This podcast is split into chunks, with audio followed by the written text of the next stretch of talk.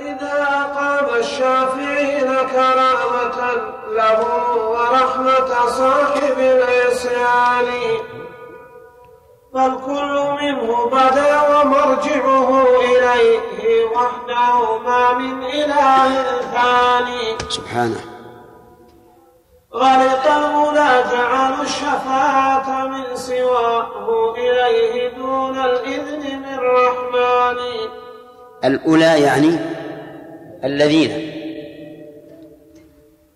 هذه شفاعة كل ذي شرك فلا تعقب عليها يا أخ الإيمان والله في القرآن أبطلها فلا تعدل عن الآثار والقرآن.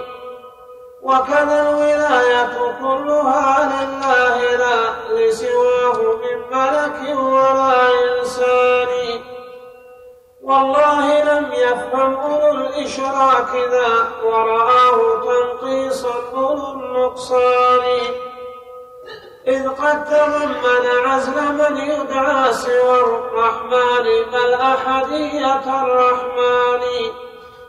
بل كل مدعو سواه من لدن عرش الإله إلى الحضيض الداني. هو باطل في نفسه ودعاء عابدي له من أفضل البطلان. الله أكبر. فله الولاية والولاية ما لنا من دونه وعن من الأكوان اللهم تولنا في الدنيا والآخرة. فإذا تولاهم دون الورى قرا تولاه العظيم الشان. وإذا تولى غيره من دونه والله ما يرضى به لهواني. في هذه الدنيا وبعد مماتي وكذاك عند قيامة الأبدان حقا يناديهم ندى سبحانه يوم المعاد فيسمع الثقلان. يا من يريد ولاية الرحمن دون ولاية الشيطان والأوثان فارق جميع الناس في شراكهم حتى تنال ولاية الرحمن. نسأل الله أن يعيننا على ذلك وعلى الإخلاص. يكفيك من وسع الخلائق رحمة وكفاية ذو الفضل والإحسان. يكفيك من لم تخل من إحسانه في طرفة بتقلب الأجفان يكفيك رب لم تزل ألطافه تأتي إليك برحمة وحنان. يكفيك رب لم تزل في ستري وأراك حين تجيء بالعصيان. يكفيك رب لم تزل في حفظي ووقاية منه مدى الأزمان. يكفيك رب لم تزل في فضلي متقلبا في السر والإعلان. يدعوه أهل الأرض مع أهل السماء فكل يوم ربنا في شان. وهو الكفيل بكل ما يدعونه. لا يعتري جدواه من نقصان. فتوسط الشفعاء والشركاء والظهراء أمر بين البطلان. ما فيه إلا محض تشبيه له بالله وهو فأقبح البهتان. مع قصدهم تعظيمه سبحانه ما عطلوا الأوصاف للرحمن. لكن أخو التعطيل ليس لديه إلا النفي أين النفي من إيمان. والقلب ليس يقر إلا بالتعبد فهو يدعوه إلى الأكوان. فترى المعطل دائما في حيرة متنطلا في هذه الأعيان. يدعو إلها ثم يدعو غيره. ذا شأنه أبدا مدى نعوذ الزمان بالله من الحيرة وترى المعطل دائما متنقلا بمنازل الطاعات والإحسان. ما زال ينزل في الوفاء منازلا وهي الطريق له إلى الرحمن. لكنه معبوده هو واحد ما عنده ربان معبودان. أحسنت بارك الله فيك. ها باقي أربعة؟ طيب. الذين يعني يدعون هؤلاء الله. نعم. الذين يدعون هؤلاء من دون الله. هؤلاء؟ أي يدعون الصالحين وغيرهم. نعم نعم. يقولون إنهم يعني هم أصحاب معاصي. وإنهم لو دعوا الله مباشرة ردهم الله. ولكنهم يدعونه يدعون هؤلاء كأنهم أقرب إلى الله منهم. وهم مقربون إلى الله فهم يعني يقبلهم الله. نفس ما قاله المشركون. ما نعبدهم إلا ليقربونا إلى الله زلفى. فيقال أنتم لا تدعون هؤلاء الذين لا لا ينفعونكم. ادعوا الله عز وجل. والله سبحانه وتعالى إذا دعوتموه بصدق وإخلاص أنجاكم. أما هؤلاء فلا فرق فلا يجوز. حتى لو قالوا إننا نقول لهم ادعوا الله لنا. نقول لا يصح هذا أيضا. لا يصح وإن كان ليس بالشرك لكن لا يصح. لأنه إذا مات الإنسان انقطع عمله. إلا من ثلاث ومن والدعاء من العمل. فلا يمكن أن يدعو لك. حتى لو قلت لأبيك الذي ترى أنه صالح يا أبت ادعو الله لي مثلا. وهو ميت ما, يدعو الله. لأن العمل انقطع. نعم. كثير من من أسماء الله يا شيخ. إي نعم. من أسماء الله. نعم يا سليم. أي نعم. هو كذلك يستاهلون. اي والله يا شيخ يستاهلون لكن لكن يعني الله ما اصعب من الشرك إيه. وهذا يا شيخ يعني هم معطلين الاوصاف ومعطلين الذات ومعطلين كل شيء وبعض الناس يقول ما ما يكفرهم الشيخ لا المشايخ لانهم مكذبين الكل الكل لهم على كل حال يعني ما تستطيع أن تقول كل من عطل صفة من الصفات يكون كافرا لكن هو مراده المعطلة المحضة. المعطلة المحضة الذين يقولون إن الله تعالى لا يوصف لا بوجود ولا عدم ولا نقول موجود ولا معدوم ولا قادر ولا عاجز وما أشبه ذلك.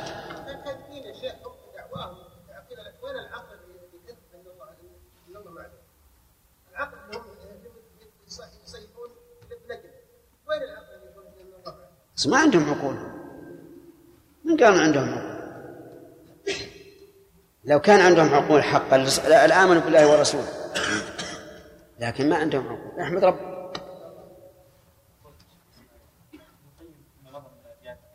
تكلم بحماس يعني في رد على المعطلة الجاميه مع أن الحالة التي كان فيها من انتشار من انتشار البدع والفلاسفة كأنه ما تأثر بهذه الاشياء كيف سيستطيع الداعي الله؟ يدعو إلى الله دون أن يتاثر بانتشار الفتن انتشار المعاصي؟ ما فهمت كلام. الآن ابن القيم رحمه الله إيه. تكلم بحماس. نعم. في ابطال قول المعطله طيب يستاهلون يعني لكن الان الاشكال أن زمن ابن القيم كان في انتشار البدع انتشار الفلاسفة انتشار الأقوال. ما تأثر ابن القيم إنه جعل يعني ييأس كذا واصلا أصلا موضوع الكتاب هذا كله لأجل المعطل. لكن له له كلام آخر في موضع وشيخه رحمه الله كفاه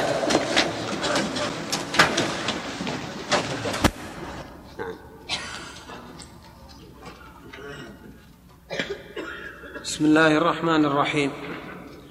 فصل في مثل المشرك والمعطل. أين الذي قد قال في ملك عظيم لست فينا قط ذا سلطان ما في صفاتك من صفات الملك شيء كلها مسلوبة الوجدان. فهل استويت على سرير الملك أو دبرت أمر الملك والسلطان؟ أو قلت مرسوما تنفذ الرأي أو نطقت بلفظة ببيان؟ أو كنت ذا أمر وذا نهي وتكليم لمن وافى من البلدان. أو كنت ذا سمع وذا بصر وذا علم وذا سخط وذا رضوان. أو كنت قط مكلما متكلما متصرفا بالفعل كل زمان. وفي احتمال أن تكون مكلما يعني مكلما إنه الكلام المتعدي متكلما الوصف اللازم. نعم. أو كنت حيا فاعلا بمشيئة وبقدرة أفعال ذي السلطان. فعل يقوم بغير فاعله محال غير معقول لدى الإنسان. يعني لأن إن جعلناها اسم إشارة صارت لذا الإنسان. وإن جعلناها بمعنى صاحب. ما يستقيم المعنى لصاحب الإنسان؟ لكن لعلها لدى الإنسان.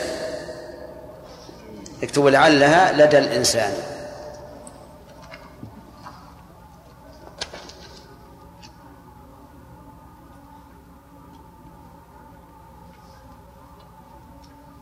أعيده ولا خليها؟ أعدها وخليها لدى؟ طيب. اي نعم.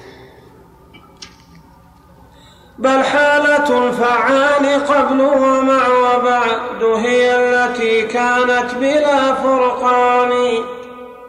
والله لست بفاعل شيئا إذا ما كان شأنك منك هذا الشأن. لا داخلا فينا ولست بخارج.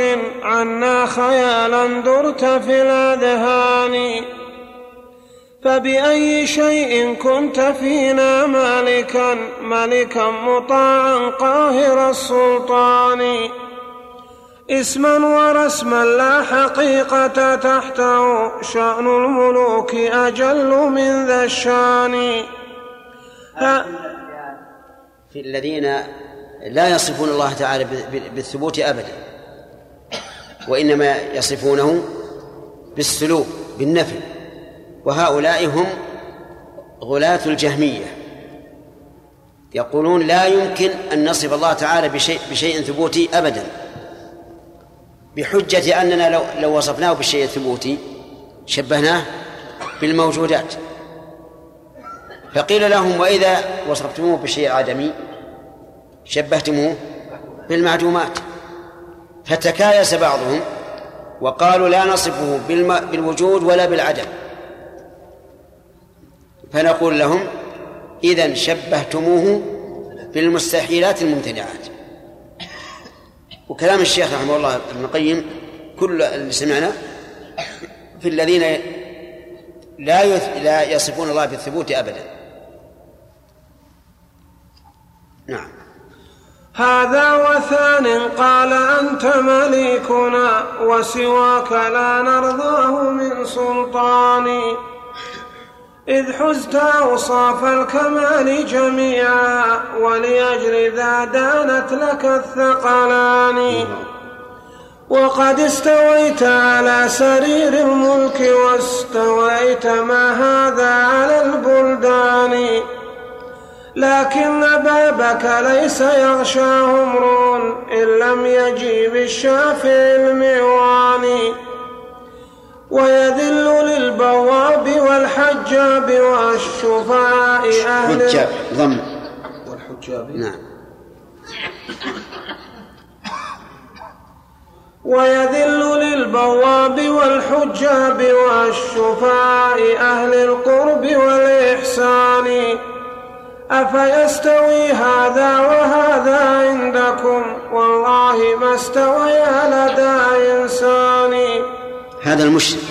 الآن المشرك يقل يقر بعظمة الله وسلطانه وملكه لكنه يقول إنه يحتاج إلى شفعاء. لا يصل إلى السلطان إلا بالشفعاء. ويذل لهؤلاء الشفعاء. فيركع لهم ويسجد لهم ويذبح لهم وينذر لهم.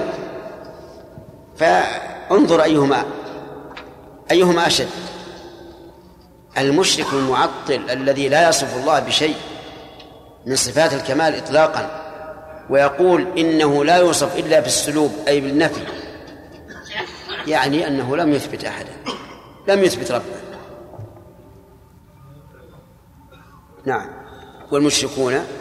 والمشركون أخف في كفرانهم وكلاهما من شيعة الشيطان. إن المعطل بالعداوة قائم في قالب التنزيه للرحمن. وهذا هو المشكل أنه يقول إنه ينزه الله عز وجل عن سمات الحوادث. فيدعي بإنكاره وتعطيله أنه منزه لله. ويدعي أن الذين يثبتون الصفات مجسمة ممثلة حشوية ليس عندهم عقول ولا ولم يقدر الله حق قدره نعم. فصل فيما أعد الله تعالى من الإحسان للمتمسكين بكتابه وسنة رسوله صلى الله عليه وعلى آله وسلم عند فساد الزمان. هذا وللمتمسكين بسنة المختار عند فساد ذي الأزمان. اللهم اجعلنا منهم. أجر عظيم ليس يقدر قدره إلا الذي أعطاه للإنسان. فروى أبو داود في سنن له ورواه أيضا أحمد الشيباني. أثرا تضمن أجر خمسين امرأ من صحب أحمد خيرة الرحمن.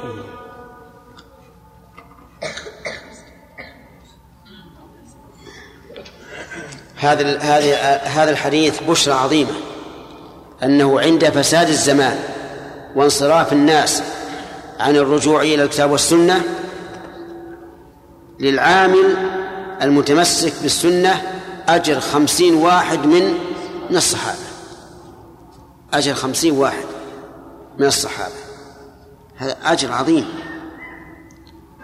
ولكن فيه إشكال سيبينه المؤلف ويبين حله. أن العبادة وقت هرج هجرة حقا إلي وذاك ذو برهان. هذا فكم من هجرة لك أيها السني بالتحقيق لا بأماني السني ولا السني؟ لا السني. هذا فكم من هجرة لك أيها السني بالتحقيق لا بأماني هذا وكم من لا بأماني يعني معناه لا بالأماني الكاذبة وليس من الأمن لا بأماني يعني الأماني الكاذبة التي يتمناها الإنسان ولا ولا تحصل له. كما قال عز وجل ليس بأمانيكم ولا أماني أهل الكتاب.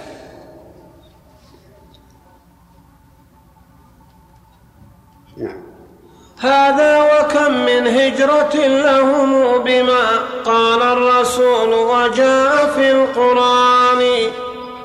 ولقد أتى مصداقه في الترمذي لمن له أذنان واعيتان في أجر محيي سنة ماتت فذاك مع الرسول رفيق بجنان. الله أكبر. هذا ومصداق له أيضا أتى في الترمذي لمن له عينان. تشبيه أمته بغيث أول منه وآخره فمشتبهان. فلذاك لا يدرى الذي هو منهما قد خص بالتفضيل والرجحان. ولقد أتى أثر بأن الفضل في الطرفين أعني أولا والثاني. والوسط ذو ثبج فأعوج هكذا. جاء الحديث وليس ذا نكران. ولقد أتى في الوحي مصداق له في الثلتين وذاك في القرآن. أهل اليمين فثلة مع مثلها والسابقون أقل في الحسبان. ما ذاك إلا أن تابعهم هم الغرباء ليست غربة الأوطان. لكنها والله غربة قائم بالدين بين عساكر الشيطان.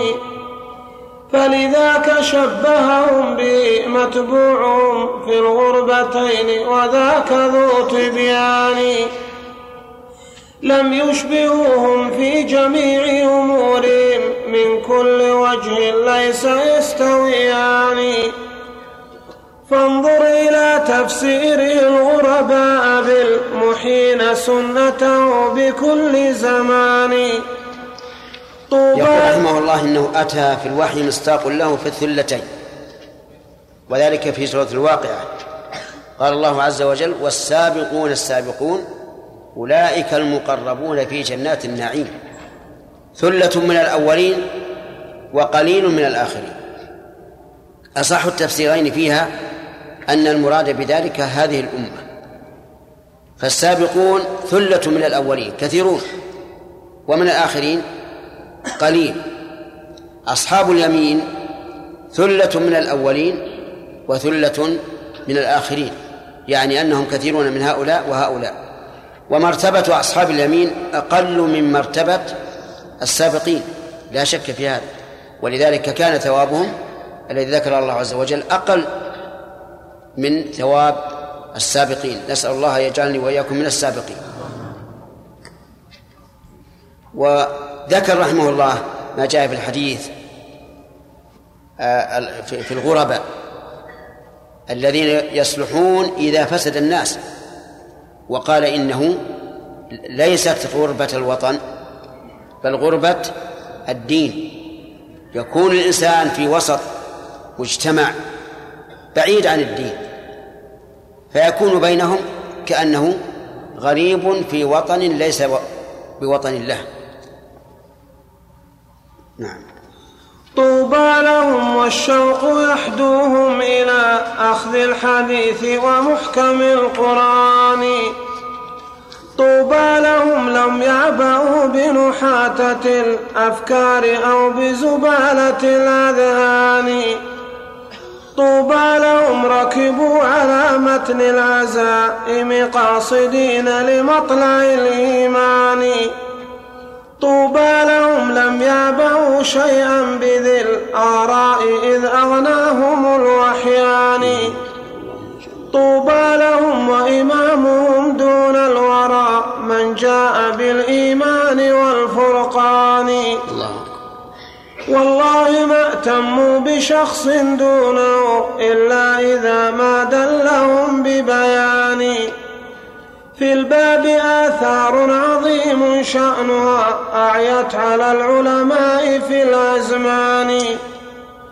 إذ أجمع العلماء أعيت عليهم يعني صعب عليهم التوفيق بينها لأنها آثار تدل على أن المتأخرين من هذه الأمة أفضل من السابقين وآثار بالعكس فلا بد من جمع لا بد من جمع. وابن القيم رحمه الله يقول إنها إنها أعيت على العلماء أعجزتهم كيف يجمعون؟ وهو حقيقة صحيح. أن الإنسان يشكل عليه هذا الأمر. العامل له أجر خمسين من الصحابة. والرسول صلى الله عليه وسلم يقول لو أنفق أحدكم مثل أحد ذهبا ما بلغ مد أحدهم ولا نصيفه فكيف الجمع؟ تعرض رحمه الله للجمع بما ستسمعون إن شاء الله.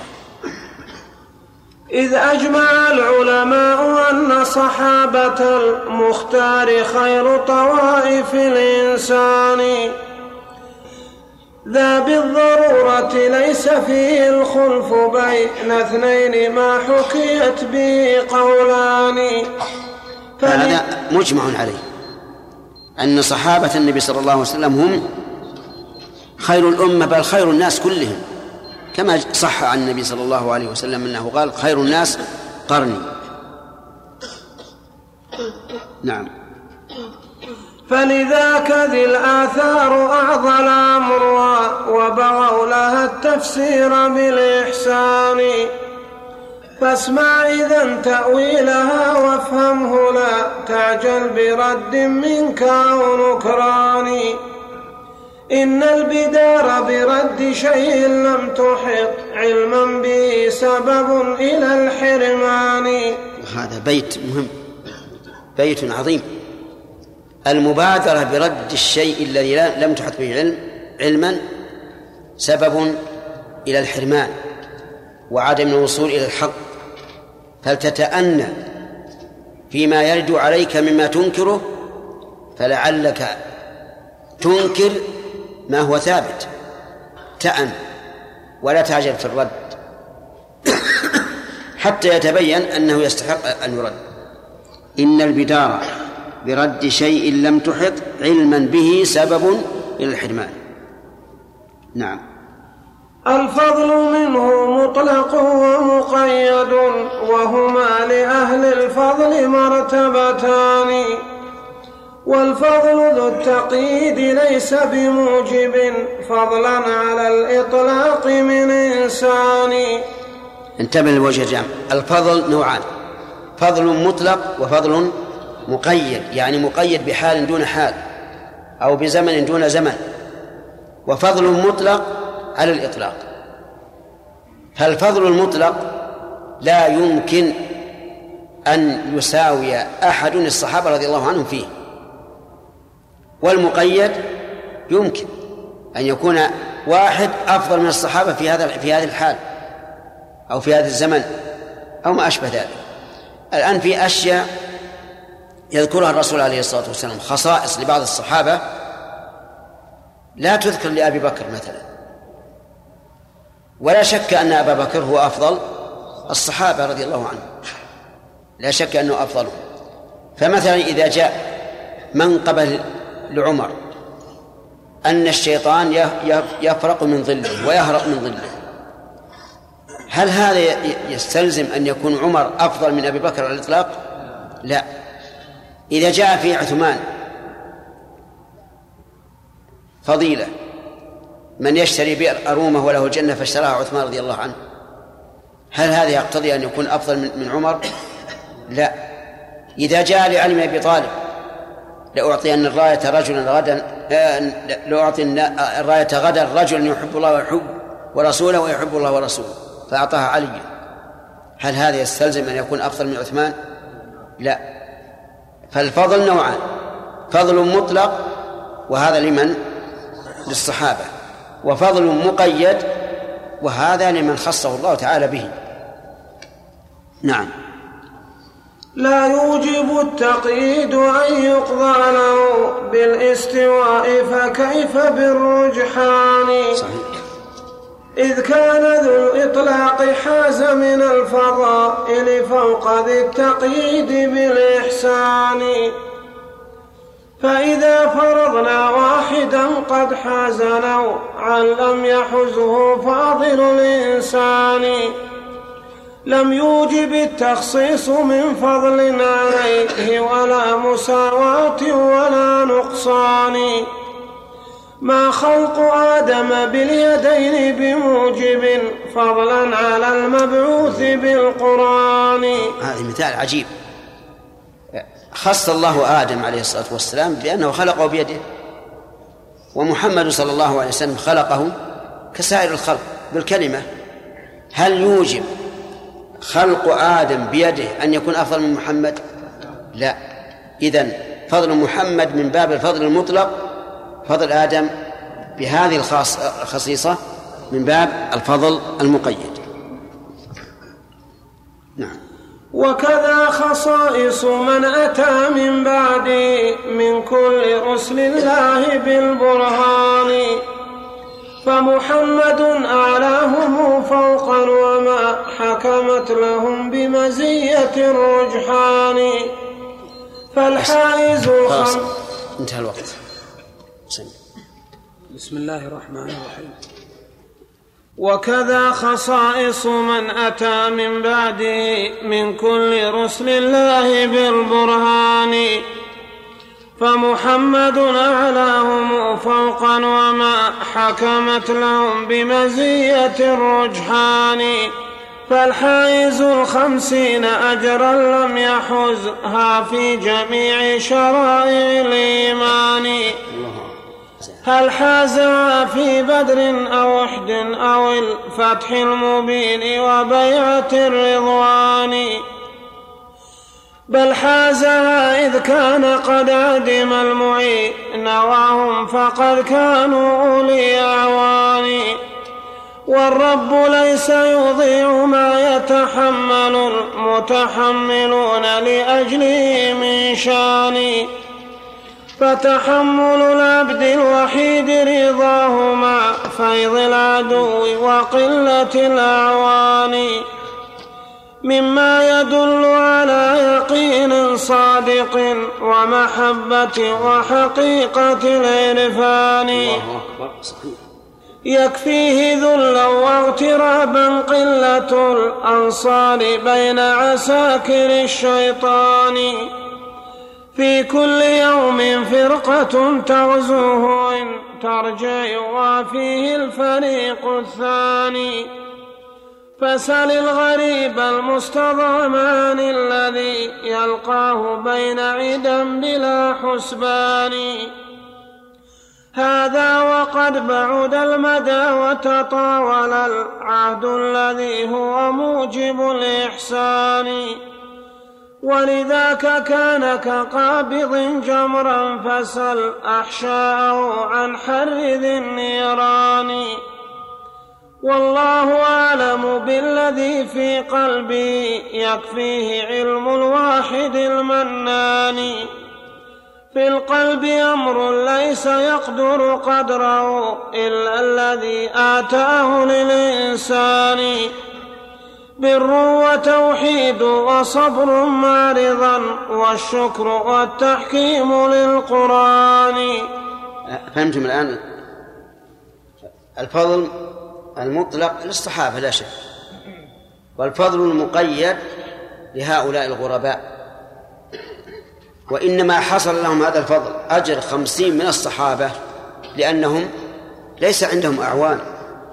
في الصحابة كل الناس مع, مع الإنسان في التقوى والعبادة فتسهل عليه العبادة. في آخر الزمان يقل الأعوان. ومع قلة الأعوان تشق العبادة. على الإنسان والطاعة فيكون ما قام بقلبه من الصبر والرضا والإخلاص يجعل الأجر مضاعفا إلى خمسين مرة بالنسبة للصحابة. لكن هل هو هل شهد مع الصحابة بدرا وأحدا وحنينا وفتح مكة؟ لا. لا ينال هذا الفضل. وما قاله رحمه الله هو الحق وبه يزول الإشكال. وأنت الآن قدر نفسك مع قوم فسقة. ليس فيهم من يعينك بل فيهم من يسخر بك ويستهزئ بك ولا تؤدي العبادة إلا وأنت مختف بها. وبين قوم صالحين يساعدونك ويفعلون كما تفعل من الخير والبر. أيهما أصعب عليه العبادة الأول أو الثاني؟ الأول لا شك. فلأجل هذا كان للعامل في أيام الصبر أجر خمسين من الصحابة رضي الله عنهم. نعم. سبحان قاسم فضله بين العباد فذاك مولي الفضل والإحسان. فالفضل عند الله ليس بصورة الأعمال بل بحقائق الإيمان. وتفاضل الآمال يتبع ما يقوم بقلب صاحبها من البران حتى يكون العاملان كلاهما في رتبة تبدو لنا بعيان. هذا وبينهما كما بين السماء والأرض في فضل وفي رجحان. ويكون بين ثواب ذا وثواب ذا رتب مضاعفة بلا حسبان. هذا عطاء الرب جل جلاله وبذاك تعرف حكمة الديان. الله أكبر. اللهم آتنا من فضلك يا رب العالمين. آه، نقرأ اللي, اللي وقفنا عليه الآن؟ ولا نقف؟ ها؟ طيب. الغاية إن شاء الله. غايتنا جميعا إن شاء الله تعالى. نعم يا سليم. بعض الناس الحين يعير باللحية. يعير تعيير يا شيخ المكنسة البلدية. أعوذ بالله. يلا العافية. هذا الذي يعير. إن كان يعير الشخص بنفسه فإنه لا يكفر. وإن كان يعير بالسنة فهو كافر. لكن غالب من من يعير لا يعير بالسنة يعير الشخص نفسه. ولهذا لو كانت لحية هذا على رجل آخر معظم عنده ما عيره بها. كتقصير الثياب وإسبال الثياب. تجد مثل بعض الناس إذا رأى أحدا قد رفع ثوبه إلى نصف الساق يسخر به. ويستهزئ. لكن لو رفعه أحد معظم عنده لقال لم يقل شيئا بل قال هذا هو السنة. فهذه المسألة خطيرة جدا جدا. إن كان عيره كراهة لهذه الشيء لهذه السنة فهو كافر. وإن كان عيره لشخصه مثلا فهذا لا يكفر لكنه لا شك أنه على خطر عظيم. نعم. بارك الله فيكم نجد بعض الناس يكره الشباب الملتزمين أي واحد ملتزم في خير يكره حتى أول مرة يقابله. إذا مثل هؤلاء هؤلاء منافقون؟ والله السؤال الأخ محمد يقول بعض الناس من حين ما يصادف شخصا ملتزما من الشباب يكرهه. أخشى أن يكون هذا نفاقا. نفاقا في قلبه. ومثل هذا يجب أن يعالج قلبه قبل كل شيء. لأن المسألة خطيرة. لكن بعض الناس قد يكره بعض الشباب لفعل بعضهم ممن يتزمتون ويحملون الناس على ما يريدون هم دون ما جاء في الشريعة. ويقولون كل من خالفنا فهو مبتدع أو ضال. وتعرف أن الناس يفسد بعضهم على بعض. لكن الواجب أنك كلما رأيت شخصا ملتزما أن تحبه لله. وإذا رأيت منه شيئا يخالف منهج السلف فانصح. هذا في زمان في كلام المصنف؟ لا لا لا. يعني تريد أن تكون أن أن العامل من من في زماننا له أجر خمسين. والله في أماكن ما أدري. لكن في بلادنا والحمد لله لم نصل إلى إلى إلى هذه الدرجة أبدا. بلادنا والحمد لله خيرها أكثر من شرها وسنتها أكثر من بدعتها واستقامتها أكثر من من انحرافها أبدا الغالب الطيب عندنا والحمد لله نعم. مصممين على أن ندخل هل طيب. نعم. والله على كل حال نسأل الله. نعم. فصل فيما أعد الله تعالى في الجنة لأوليائه المتمسكين بالكتاب والسنة. يا خاطب الحور الحسان وطالبا لوصالهن بجنة الحيوان. لو كنت الحيوان يعني الحياة الكاملة ولهذا جاءت فيها الألف والنون إشارة إلى الكثرة. والسعة. كما قال الله عز وجل وإن الدار الآخرة لهي الحيوان. أي نعم. لو كنت تدري من خطبت ومن طلبت بذلت ما تحوي من الأثمان. أو كنت تدري أين مسكنها جعلت السعي منك لها على الأجفان صحيح يعني لو لم يكن من أهل الجنة اللهم اجعلنا منهم. إلا النجاة من النار. الإنسان كلما سمع ما في النار والعياذ بالله من العذاب يقول ليت أمي لم تلدني. خوفا. لأنه لا يدري ماذا يختم له بماذا يختم له ولا يدري أين مصيره. فلو لم يكن من أه من الجنة إلا أن أهلها سلموا من العذاب. فكيف وفيها من النعيم؟ ما لا عين رأت ولا أذن سمعت ولا خطر على قلب بشر. اللهم اجعلنا من ساكنيها. نعم. ولقد وصفت طريق مسكنها فإن رمت الوصال فلا تكن بالواني. أسرع وحث السير جهدك إنما مسراك هذا ساعة لزماني. الله أكبر. فاعشق وحدث بالوصال النفس وابذل مهرها ما دمت ذا إمكاني. اللهم يسر اللهم يسر. واجعل صيامك قبل لقياها ويوم الوصل يوم الفطر من رمضان. واجعل نعوت جمالها الحادي وسر تلقى المخاوف وهي ذات أمان. يعني تلقى المخاوف في سيرك لأن الجنة حفت بالمكاره. فالإنسان ليس نفسه تطيعه أن يفعل كل الطاعة لكن ليصبر ويحمل النفس على طاعة الله عز وجل وما هي إلا ساعة ثم تنقضي ويذهب كل شيء. ولكن يقول ابن القيم رحمه الله تلقى المخاوف وهي ذات وأمان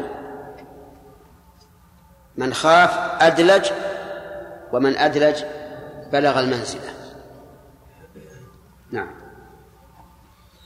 لا يلهينك منزل لعبت به أيدي البلا مذ سالف الأزمان. فلقد ترحل عنه كل مسرة وتبدلت بالهم والأحزان. سجن يضيق بصاحب الإيمان لكن جنة المأوى لذي الكفران. سكانها أهل الجهالة والبطاء المعنى أن هذه الدنيا سجن بالنسبة لصاحب الإيمان لكنها جنة المأوى لصاحب الكفر. يعني هي جنته ليس له جنة في الآخرة. جنته ما ما تكون له في الدنيا. ويذكر عن ابن حجر رحمه الله العسقلاني وكان قاضي القضاة في مصر أنه مر بيهودي زيات يبيع الزيت وثوبه كله ملوث بالزيت. وابن حجر رحمه الله تقوده البغال بالعربة ويحف به الناس فأوقفه.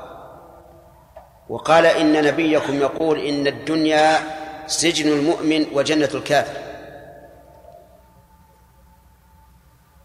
وكيف يكون هذا؟ أنت الآن على ما, ما, ما, ما نرى وهو اليهودي على ما, ما يرى. كيف هذا؟ قال نعم. إنما أنا فيه من النعيم بالنسبة للآخرة التي لي عند الله سجن وأنت بالنسبة لما أنت عليه من الشقاء بالنسبة للنار أنت نعيم جنة. فيقال إن اليهودي قال أشهد أن لا إله إلا الله وأن محمد رسول الله. الله شوف أحيانا يلهم الله العبد الحجة بدون كلام. نعم سجن. سجن يضيق بصاحب الإيمان لكن جنة المأوى لذي الكفران.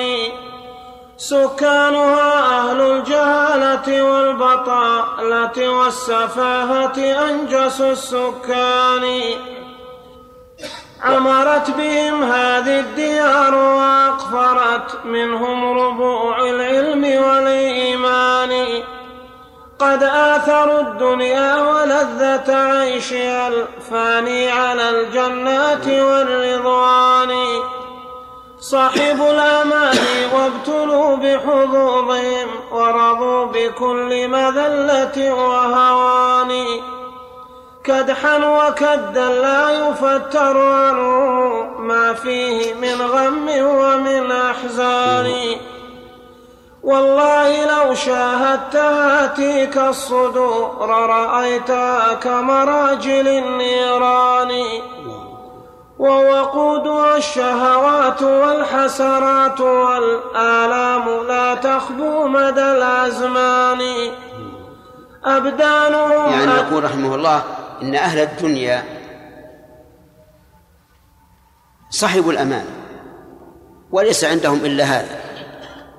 ولكن لو لو نظرت إلى قلوبهم لوجدته نيران تتلظى من الهم والغم والتحسر ويفكر هل سيبقى ماله له هل سيبقى.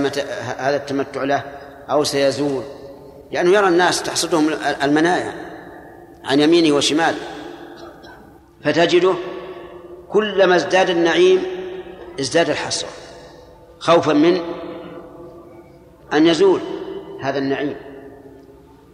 اللهم عافية. نعم.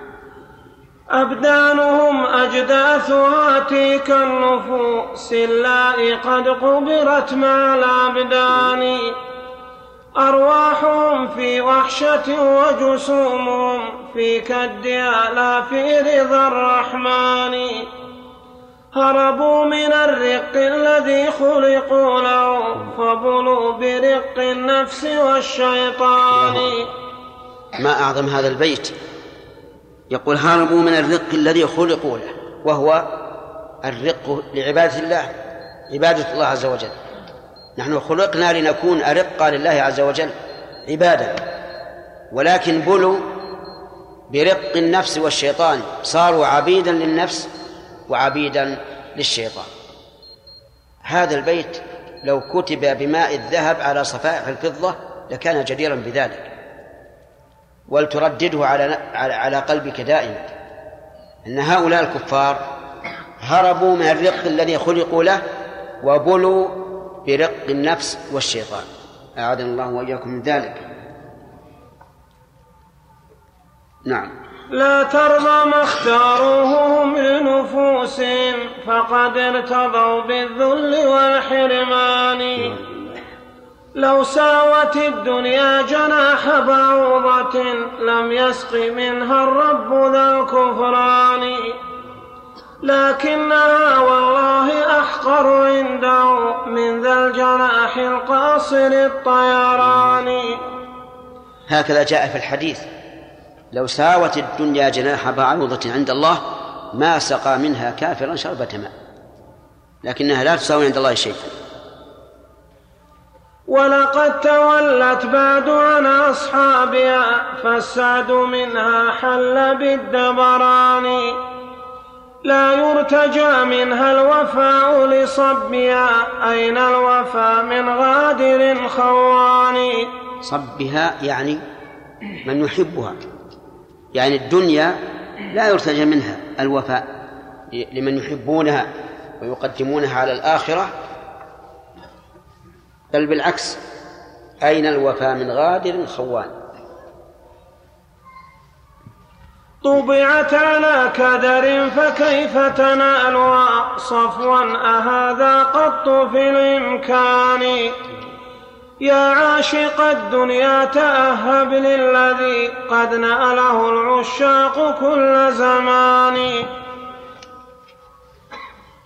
أو ما سمعت بل رأيت مصارع العشاق من شيب ومن شبان. صحيح. مصارع العشاق يعني عشاق الدنيا من شيب وشبان. ترى مصارعهم. كل يوم يموت واحد أو أكثر. ف... فاعتبر بما حصل. فصل في صفة الجنة التي أعدها الله ذو الفضل والمنة لأوليائه المتمسكين بالكتاب والسنة. فاسمع إذا أوصافها وصفاتها تلك منازل ربة الإحسان. هي جنة طابت وطاب نعيمها فنعيمها باق وليس بفاني. دار السلام وجنة المأوى ومنزل عسكر الإيمان والقرآن. فالدار دار سلامة وخطابهم فيها سلام واسم ذي الغفران. فصل في عدد درجات الجنة وما بين كل درجتين. درجاتها مئة وما بين اثنتين فذاك في التحقيق للحسبان. مثل الذي بين السماء وبينها ذي الأرض قول الصادق البرهان. لكن عاليها هو الفردوس مسقوف بعرش الخالق الرحمن. وسط الجنان وعلوها فلذاك كانت قبة من أحسن البنيان. منه تفجر سائر الأنهار فالمنبوع منه نازل بجنان. اللهم اجعلنا من أهل العالمين بسم الله أستغفر الله. استغفر بسم الله الرحمن الرحيم فصل في أبواب الجنة أبوابها حق ثمانية أتت في النص وهي لصاحب الإحسان باب الجهاد وذاك أعلاها وباب الصوم يدعى الباب بالريان من داخل. ولكل سعي صالح باب ورب السعي منه داخل بأمان. ولسوف يدعى المرء من أبوابها جمعا إذا غفى حل الإيمان منهم أبو بكر هو الصديق ذاك خليفة المبعوث بالقرآن. رضي الله عنه. لأن النبي صلى الله عليه وسلم لما ذكر أبواب الجنة وأن لكل باب داخلا قال يا رسول الله هل يدعى أحد من هذه قال ما على من دعي من باب منها من ضرورة. يعني لأنه عمل واحد كل يستطيع. فهل يدعى أحد من جميع الأبواب؟ قال نعم وأرجو أن تكون منهم. فكان أبو بكر رضي الله عنه يزداد على غيره ممن بشر بالجنة أنه يشهد له بأنه يدخل من جميع أبواب يدعى من أبواب الجنة كلها. أقبل أقبل. ولكن كيف خص هذا باب الريان وهذا باب الجهاد وهذا باب الصلاة؟ والمجاهد يصلي ويصوم ويتصدق. قال العلماء من كان أكثر عمله هذا العمل دعي من بابه. فمن يكثر من الصيام يدعى من باب الريان. ومن يكثر من الصلاة من باب الصلاة وهكذا. أما الدليل على أن أبوابها ثمانية ففي القرآن الكريم. ما هي؟ باب الجنة. ثمانية. يقول أتت في النص في النص في السنة أو في القرآن؟ السنة يحيى. قال إذا توضأ من توضأ ثم قال أشهد أن لا إله إلا الله أشهد أن محمدا عبده ورسوله. إلا فتحت له أبواب الجنة الثمانية يدخل من أيها شاء نعم. هذا في الحديث. في القرآن قال بعض النحويين حتى إذا جاءوها وفتحت إن الواو هذه للثمانية. فهي كقوله تعالى ويقولون سبعة وثامنهم كلبهم. لكن هذا قول ضعيف جدا. فالواو لا تأتي للثمانية ولا للسبع. بل معانيها معروفة. فالصواب أنها علمت بالنص النبوي. نعم. فصل في مقدار ما بين الباب والباب منها. سبعون عاما بين كل اثنين منها قدرت بالعد والحسبان. هذا حديث لقيط المعروف بالخبر الطويل وذا عظيم الشان. عليه كل جلالة ومهابة ولكم حواه بعد من عرفان. هذا حديث طويل جدا وفيه فوائد كثيرة وهو وهو قد ساقه ابن القيم في زاد المعاد. وتكلم على على فوائده. نعم. فصل في مقدار ما بين مصراعي الباب الواحد منها لكن بينهما مسيرة أربعين رواه حبر الأمة الشيباني. في مسند بالرفع وهو لمسلم وقف كمرفوع بوجه ثاني. نعم. يقول رحمه الله أن بينهما مسيرة أربعين, أربعين يعني سنة. رواه الإمام أحمد في مسنده مرفوعا. ورواه مسلم موقوفا. لكنه كالمرفوع. بوجه ثاني والوجه الثاني هو أن ما لا مجال للاجتهاد فيه فله حكم الرفع. وهذا لا مجال للاجتهاد فيه فهو خبر محض فإذا حدث به الصحابي فهو في حكم المرفوع. قد جعله العلماء مرفوعا حكما. نعم. ولقد روي تقديره بثلاثة الأيام لكن عند ذي العرفان. عن البخاري الرضا منكر وحديث راويه فذكران إذن هذا الحديث الذي يروي أن أن بينهما أي المصراعين ثلاثة أيام منكر سندا ومنكر متنا. أما نكرته المتنية فلأنه خالف الأحاديث التي رواها أهل الثقة وهو أي راويه منكر ليس لا يمكن أن ينسب إلى هؤلاء الجبال. وأما من جهة راويه فهو منكر الحديث. نعم. فصل في مفتاح باب الجنة. هذا وفتح الباب ليس بممكن إلا بمفتاح على أسنان. مفتاحه بشهادة الإخلاص والتوحيد تلك شهادة الإيمان. أسنانه الأعمال وهي شرائع الإسلام والمفتاح بالأسنان. لا تلغين هذا المثال فكم به من حل إشكال لذي العرفان لما قال الرسول عليه الصلاة والسلام إن مفتاح الجنة لا إله إلا الله. قال بعض السلف وهو يجادل في هذه المسألة وأن قول لا إله إلا الله يكفي في دخول الجنة. قال وهل يمكن أن يفتح المفتاح بدون إسنان بدون أسنان؟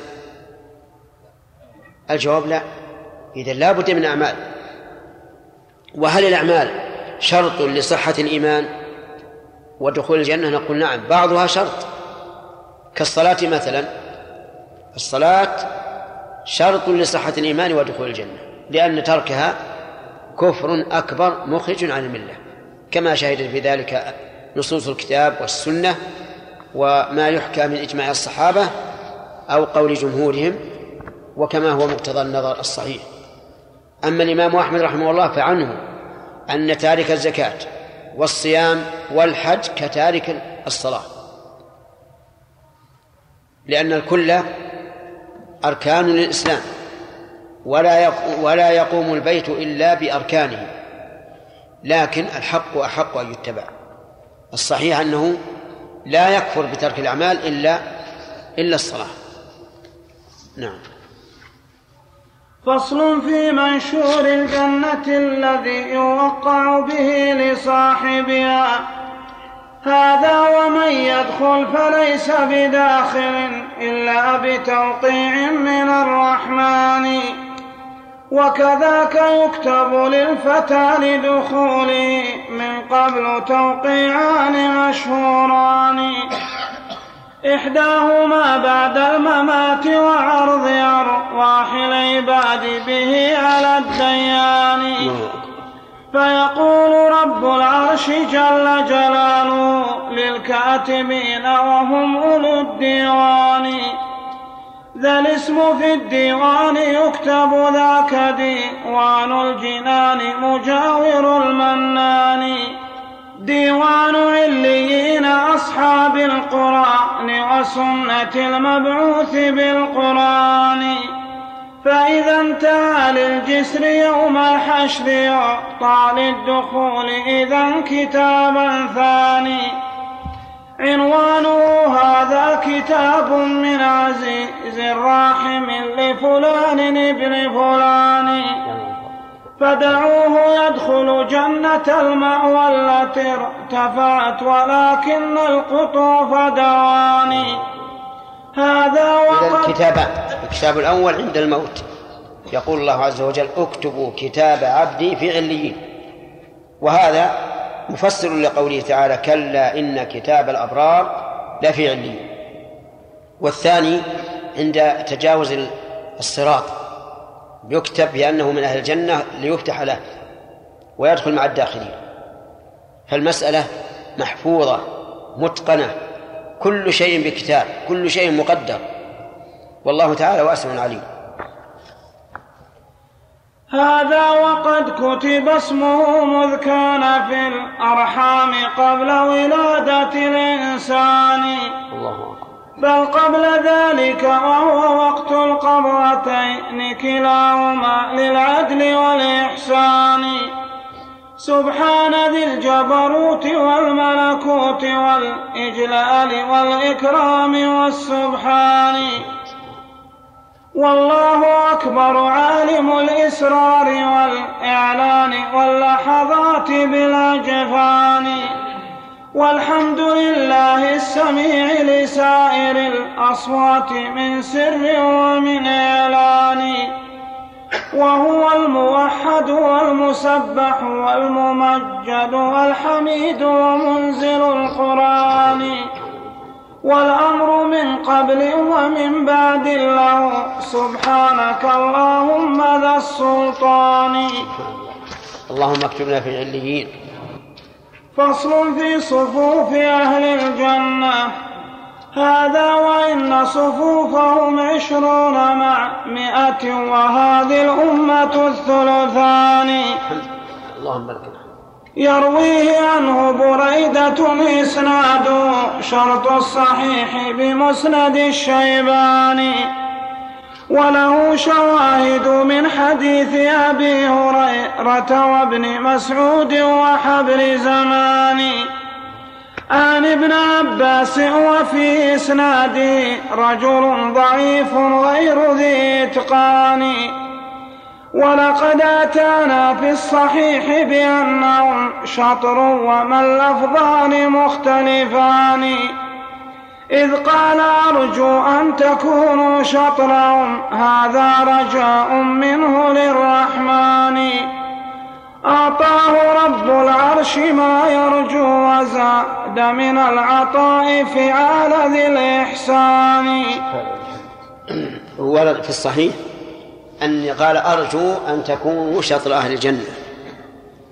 لما قال عليه الصلاة والسلام إن آدم يوم القيامة ينادي يناديه الله عز وجل بصوت يقول أخرج من ذريتك بعثا إلى النار أو قال بعث النار قال يا ربي وما بعث النار قال من كل ألف تسعمائة وتسعة وتسعون فصعب هذا على الصحابة وضاق بهم فقالوا يا رسول الله أينا ذلك الواحد قال أبشر إنكم في أمتين ما كانتا في شيء إلا كثرتاه يأجوج ومأجوج.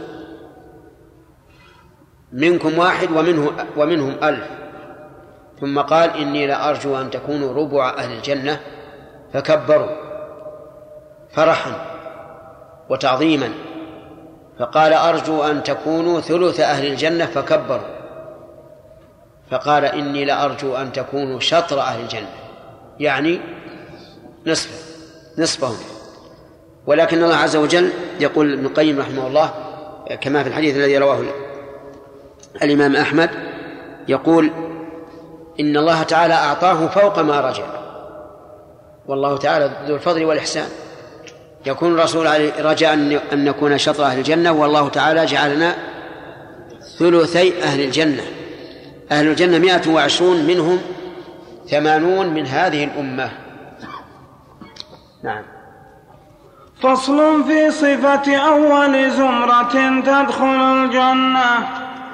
هذا وأول زمرة فوجوههم كالبدر ليل الست بعد ثمان. السابقون هم وقد كانوا هنا أيضا أولي سبق إلى الإحسان. لقوله تعالى والسابقون السابقون. والصواب أن الجملة أن السابقون الثاني خبر. يعني السابقون في الدنيا هم السابقون في الآخرة. فهؤلاء سبقوا في الدنيا إلى الإحسان وعبدوا الله كأنهم يرونه. فسبقوا في الآخرة إلى جزاء هذا الإحسان. فكانوا أول زمرة تدخل الجنة على صورة القمر ليلة البدر ليلة أربعة عشر. أخذنا يقول رحمه الله كالبدر ليلة ست بعد ثمان. تكون أربعة عشر. وهذا أبلغ ما يكون في امتلاء القمر بالنور. ولكن لا لا تلزم المماثلة بل هي وجوه مضيئة مستديرة نيرة بهيجة. نعم. فصل في صفة الزمرة الثانية. والزمرة الأخرى كأضواء كوكب في الأفق تنظره بالعينان.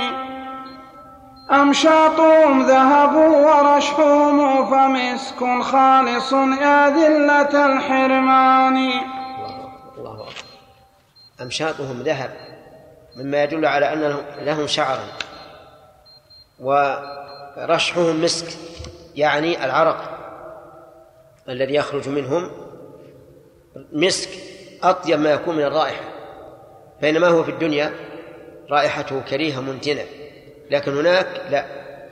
رشحهم مسك آه، خالص يا ذلة الحرمان يعني ما أذل من حرم من هذا الخير. اللهم لا تحرمنا إياه. نعم. قول بعض. أهل العلم ان يجوز هم أهل الزمان الحاضر اي لا سيما يعني عدد عددهم كثير جدا. نعم. وقالوا يعني الأرض عرف ما فيها. قال الاسد لو كان موجودا كان عرف بالاجهزه الحديثة. هذا القول شيخ له حظ من النظر يعني نعم لا شك موجودين. موجودين على ذي القرنين. على عهد ذي القرنين.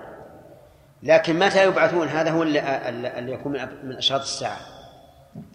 إذا بعثوا وسلطوا على على الخلق على العالم وهو في ذلك الوقت ما فيه دبابات ولا فيه طيارات ولا فيه صواريخ ولا شيء. في ذلك الوقت. فيأتي هذا الجيش العرمرة الذي يقف على بحيرة طبرية ويشربها. فيمر آخرهم ويقول قد كان بهذه مرة ما.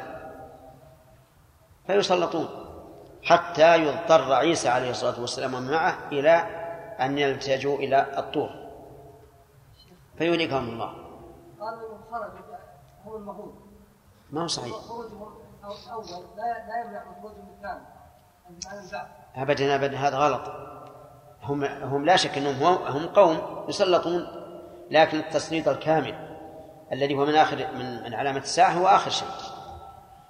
وظاهر الحديث أنه ليس هناك يعني أسلحة كالوقت الحاضر. هذا غير موجود؟ يعرف جنسهم موجود. جنسهم موجود من بني آدم لكن ذريتهم هي ما بعد وجدت حتى الآن. الذين وراء السد أنهم خرجوا ولا لا؟ ما خرجوا حتى الآن. الذين يسلطون ما خرجوا.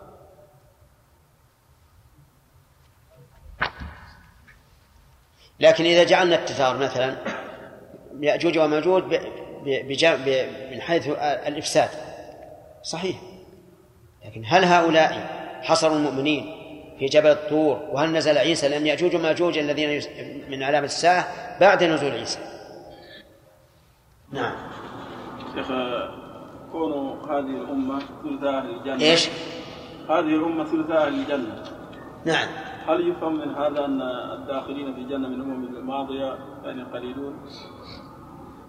بالنسبة لهذه الأمة معلوم. قليلون بلا شك. أولا لأن بعض الرسل ليس معه أحد. لا يتبعه ولا واحد. وبعض الناس يتبعه أهله إلا إلا بعضهم.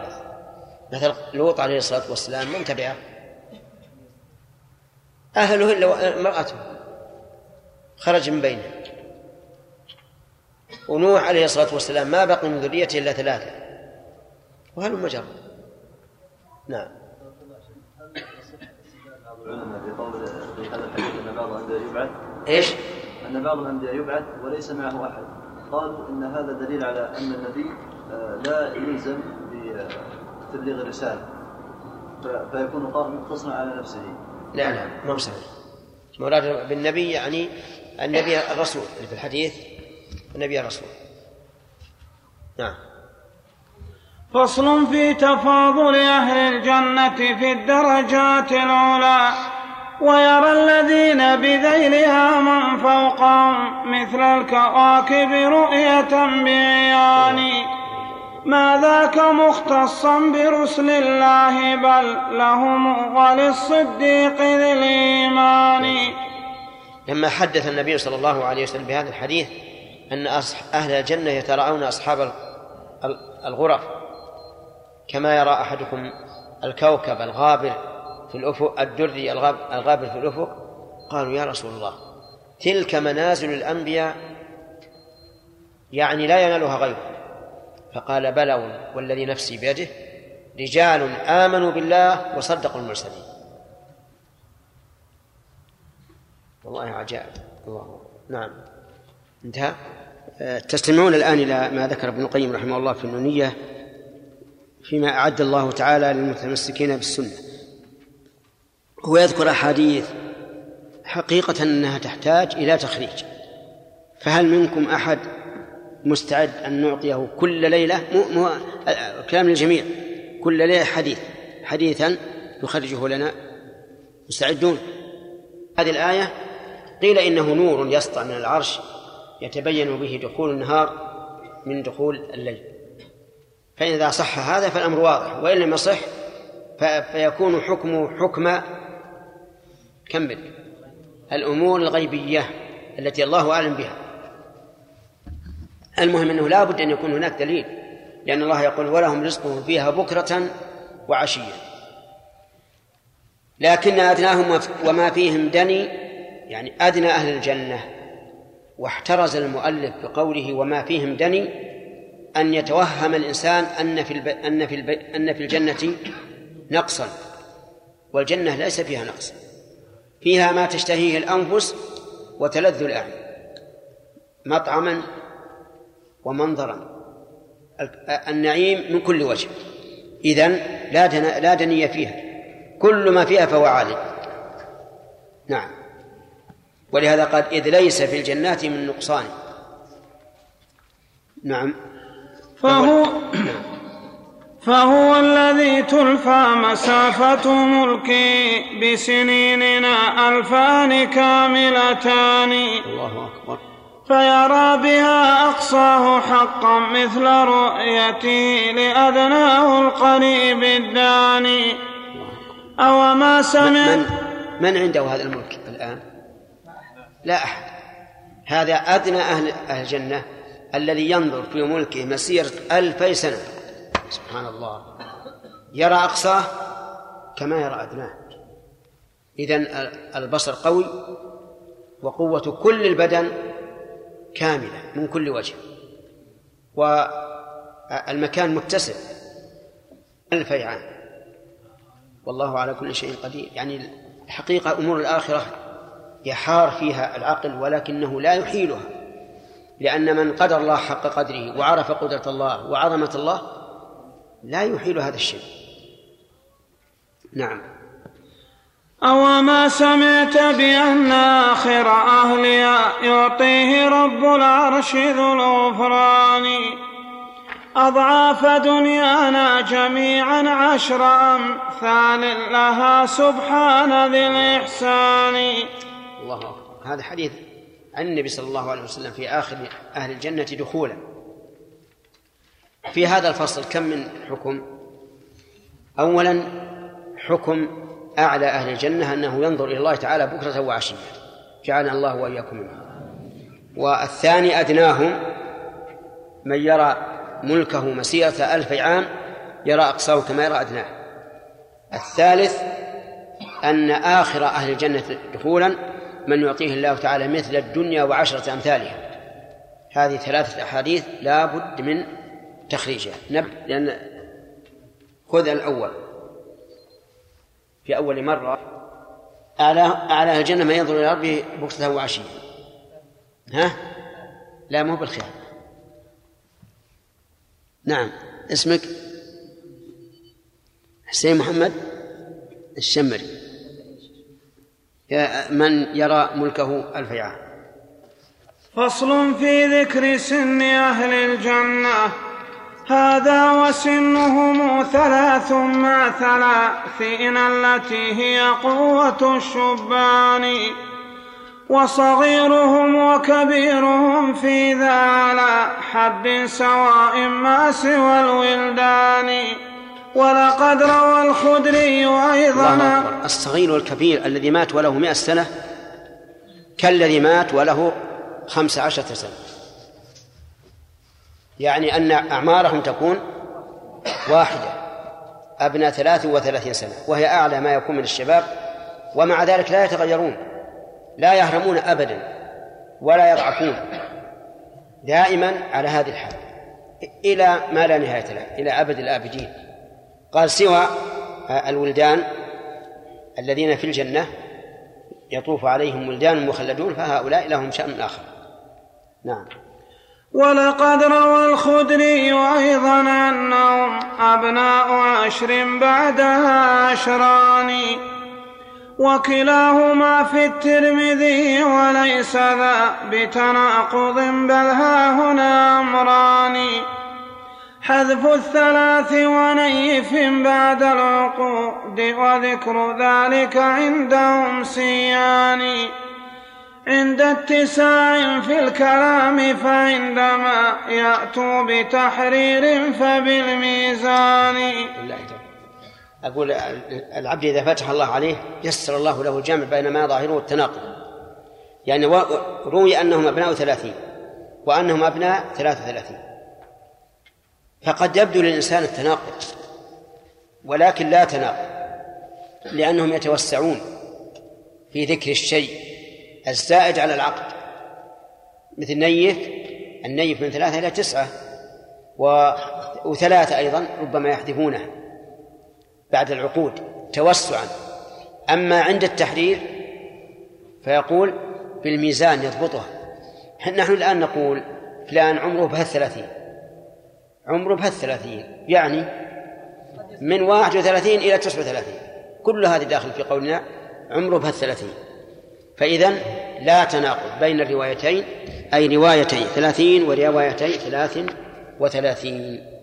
خالد. طول قامات أهل الجنة وعرضهم والطول طول أبيهم ستون لكن عرضهم سبع بلا نقصان. قبل أن نتجاوز ما سبق كثير من الناس يأتي بالنصوص المشكلة. يحب أن يغرب في المقال فتجده يذكر التعارض في أشياء ما ليس بينها تعارض. ليغرب ويقال ما شاء الله ما أوسع علمه. لكن من أراد الحق وعلم أن الكل حق سهل عليه الجمع بكل سهولة. بينما الآخر يغطى عنه الجمع والعياذ بالله لأنه يريد أن يأتي بالمتناقضات. وإذا شئتم هذا راجعوا راجعوا مناظرة ابن عباس رضي الله عنهما لنافع بن الأزرق. في آيات من القرآن كثيرة ذكرها ذكرها السيوطي في كتابه الإتقان. تجد أن الإنسان الذي يريد أن يجمع بين كلام الله وبين كلام رسول الله يريد أن يجمع يسهل عليه الجمع ولا يرى التناقض. والإنسان الذي ليس له هم إلا أن يأتي بالأ- بالأحاديث التي ليس بينها تعارض فيقول ما الجمع بين كذا وكذا؟ وفرق بين من يأتي بالأحاديث لي- ليثبت التعارض بينها على زعمه وشخص يريد الجمع بين الأحاديث. تجد الثاني إيش؟ يوفق للجمع ولا يرى التعارض. فعليك بهذا. عليك بهذا. اعلم أنه إذا صح الحديث عن الرسول عليه الصلاة والسلام فإنه لا يتناقض. وكذلك أيضا لا يناقض كلام الله رب عز وجل ولا تناقض في كلام الله أيضا. فعود نفسك هذا هذا المسلك حتى تسلم من شبهات كثيرة ترد على بعض الناس. فصل في طول قامته فصل في طول قامات أهل الجنة وعرضهم والطول طول أبيهم ستون لكن عرضهم سبع بلا نقصان. الطول صح بغير شك في الصحيحين اللذين هما لنا شمسان. والعرض لم نعرفه في إحداهما لكن رواه أحمد الشيباني. هذا ولا يخفى التناسب بين هذا العرض والطول البديع الشاني كل على مقدار صاحبه وذا تقدير متقن صنعة الإنسان. إذن الطول ستون ذراعا والعرض سبعة أذرع. أما الطول ففي الصحيحين ثابت بلا إشكال. وأما العرض فليس في الصحيحين. ولا في أحدهما لكن رواه الإمام أحمد رحمه الله. وذكر المؤلف تقوية لهذا الحديث أن السبعة تناسب السبعة في العرض تناسب الطول ثلاثة ستون ذراعا وهذا واضح. فإذا قال قائل ما الحكمة في أن الله سبحانه وتعالى يجعل أهل الجنة بهذا بهذا؟ قلنا الحكمة من أجل أن يتنعموا أكثر بالمآكل والمشارب لأنه من المعروف في الدنيا أن الصغار لا يأكلون أكل كذا جلال هكذا. طيب لا يأكلون أكل الكبار. فإذا كبر الجسم امتلأ أكثر وتعرفون أن أهل الجنة يأكلون ولا ولا ولا يتخمون كل أكلهم وشربهم يذهب رشحا عرقا كريح المسك. اللهم اجعلنا منهم. هذه نعمة عظيمة. فإذا قال قائل هل هذا التناسب يعني محمود أو لا؟ ثلاث ثلاث ثلاثين ستون ذراعا. الواحد. فالجواب نعم مألوف ومحمود. نحن الآن بهذه الأجسام أرأيتم لو جعلنا الله تعالى آه، كالأرنب مثلا؟ طول الأرنب. نستنكر ولا ما نستنكر؟ ما نستنكر. ما, نستنكر لأن الناس كل هذا ولو كان واحد منا طول البعير مرتين. نعم. ما نستنكر. ما دام كلنا على حد سواء ما في استنكار. فأهل الجنة لا يستنكر بعضهم من بعض لأنهم كلهم على حد سواء. بينما أن لو, لو, لو وجدنا أحدا طويلا ولو نصف هذا الطول لاستغربنا. لاستغربنا هذا كثيرا. نعم. ألوانهم بيض وليس لهم لحن جعد الشعور مكحل الأجفان. هذا كمال الحسن في أبشارهم وشعورهم وكذلك العينان هذا أيضا يحتاج إلى دليل. ألوانهم بيض وليس لهم لحى يعني ليس لهم شعر في في لحاهم جعد الشعور. يعني شعور الرأس. والجعد هو المتكعرش ضده آه إيش؟ المسترسل. المسترسل والجاعد محمود عند الناس. يدل على قوة الشعر. وأما أما الأجفان فهي مكحولة يعني من أحسن ما يكون. نعم. فصل في لسان أهل الجنة. ولقد أتى أثر بأن لسانهم بالمنطق العربي خير لسان. لكن في إسناده نظرا ففيه راويان وما هما ثبتان. عن العلاء هو ابن عمرو ثم يحيى الأشعري وذان مغموزان. مغموزان أي معيبان عند علماء الحديث.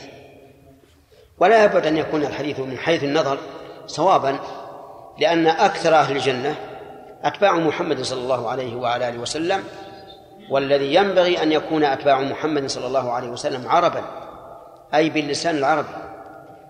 لأن القرآن عربي والسنة عربية ولا يمكن فهم القرآن على الوجه الأكمل ولا السنة إلا إذا كان الإنسان عارفا بالعربية.